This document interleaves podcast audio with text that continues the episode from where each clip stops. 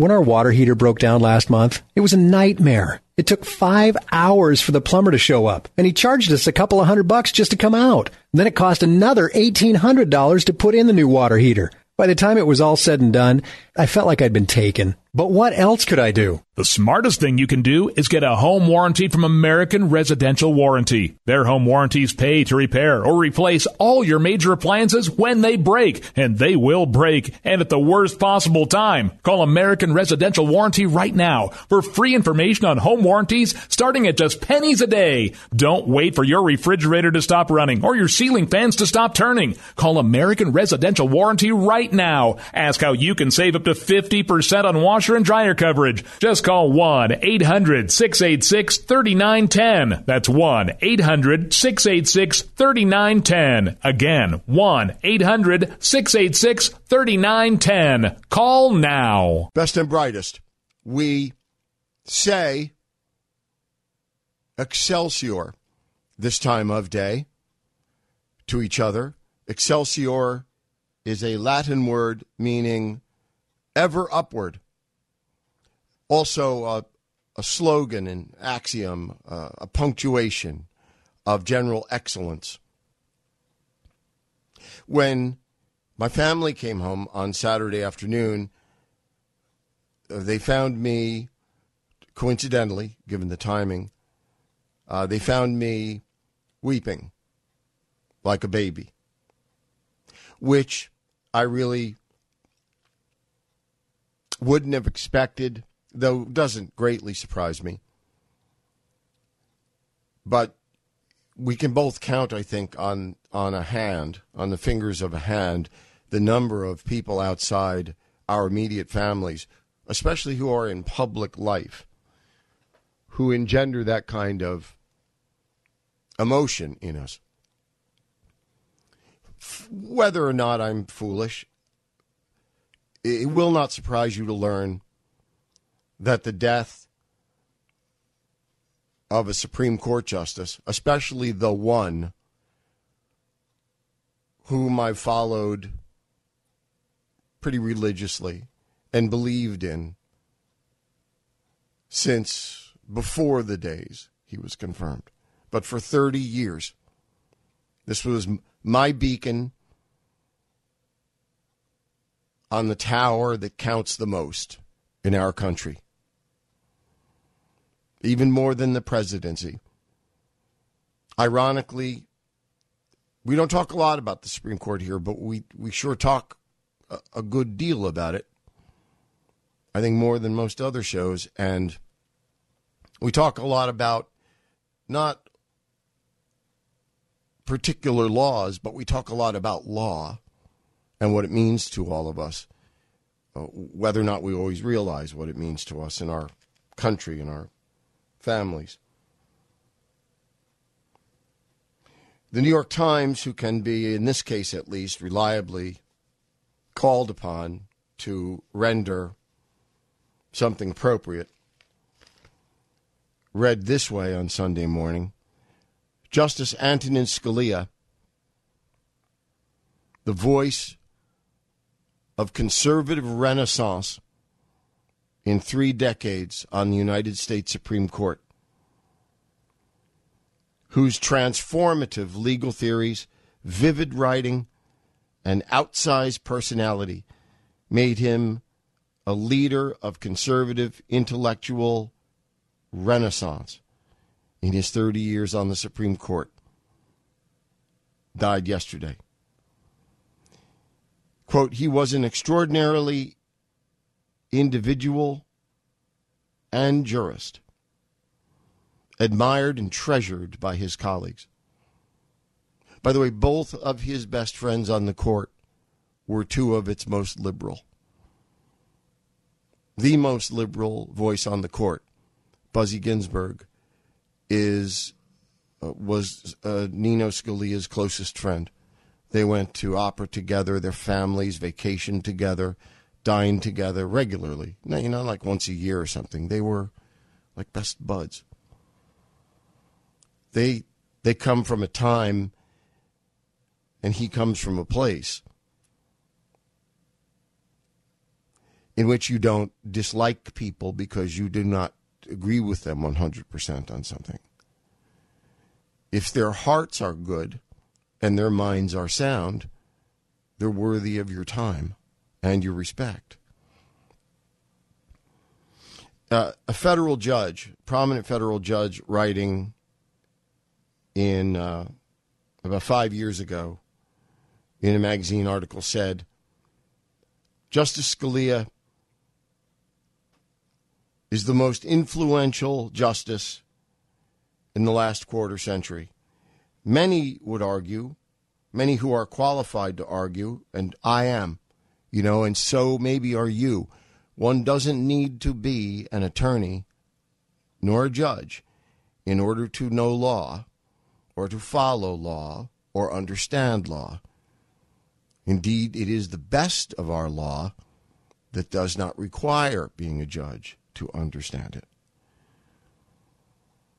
And I understood at once what Antonin Scalia represented to those of us who would never read one of his decisions or one of his famous, stinging, beautiful, intellectually singeing dissents. But I knew what it meant to be an originalist, to be a textualist, and many of us found out whether or not we were acquainted with those terms in the coming years. The guy who gave a common man's reading, the most uncommon of men, Antonin Scalia, gave the most common, in a way, of reading to law based on what it ought to mean to we whom it governs and we who drafted it and what it was supposed to mean by those who drafted it, not what it might mean in a perfect world. In a, in in a world of people who regard themselves as expensive, cuff-linked, handmade suit, uh, odd beards, elite social circles, you know, the, the, the uppermost reaches of the law and academia in our country, Nino Scalia was in many ways a lunch pail jurist. His interpretation of the law was a product of what the drafters meant. What your representatives, you the boss, what did you mean when you told your congressman you know, when you told your legislators, when you made the law, what did you mean? He spent his life doing that, and he turned what had been the back alleys of the law, the cheap man's law, the law that the academics laughed down their noses at. Because for 75 years it was fashionable in this country to turn the law into something that was automatically liberal, automatically progressive, thus automatically damaging to the people it was supposed to serve. It was very fashionable to render interpretations of the law that were mockeries of its intention, to turn it very simply on its head, to come up with the most ridiculous interpretations of law and say, oh no, really, really this is what it ought to mean. Even if the founding fathers, if they were alive, would have unanimously said, no, that's not what it means. Even if Americans, as voters, as citizens, would unanimously say, oh no, that's not that's not what we that's not what we want it to mean. That's not what we thought it mean, uh, what it meant. Scalia was unashamed to be a genius who brought the simple, contextual, originalist understanding of the Constitution to the forefront, back to the people. Uh, he was a great hero of mine and a great man. And he was a great hero to many people who will never meet him. Which brings us to this. and uh, Britt, I'm aware of the time. I'll break in, uh, after these couple of paragraphs. Battle begins over naming next justice. When I stopped weeping long enough, I tweeted this out on Saturday evening. You can look it up. I sent out several tweets having to do with the nature and magnitude of the battle that was about to ensue, because this is it. This is it, babies. This is it. As, as I will as I will share with you in a moment, uh, you know, presidents, senators, congressmen come and go. Elections come and go. The thing that remains the longest and the most is the United States Supreme Court and the decisions they make. Peter Baker, New York Times, the death of Justice Antonin Scalia immediately set off a partisan battle over a vacancy that could perhaps reshape the Supreme Court and our country for years to come. As Senate Republicans called on President Obama to let his successor fill the seat.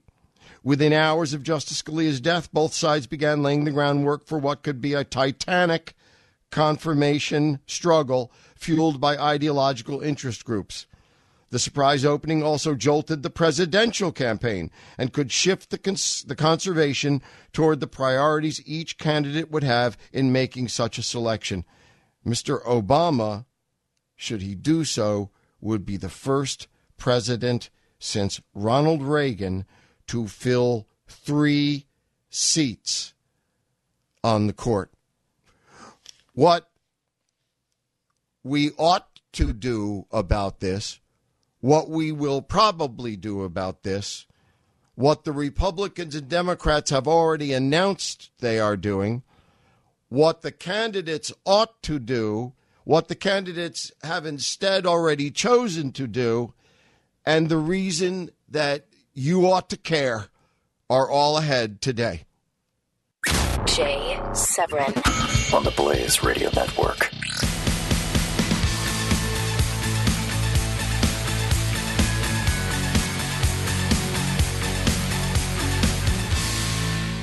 When our water heater broke down last month, it was a nightmare. It took five hours for the plumber to show up, and he charged us a couple of hundred bucks just to come out. And then it cost another $1,800 to put in the new water heater. By the time it was all said and done, I felt like I'd been taken. But what else could I do? The smartest thing you can do is get a home warranty from American Residential Warranty. Their home warranties pay to repair or replace all your major appliances when they break, and they will break, and at the worst possible time. Call American Residential Warranty right now for free information on home warranties starting at just pennies a day. Don't wait for your refrigerator to stop running or your ceiling fans to stop turning. Call American Residential Warranty right now. Ask how you can save up to 50% on washer and dryer coverage. Just call 1 800 686 3910. That's 1 800 686 3910. Again, 1 800 686 3910. Call now.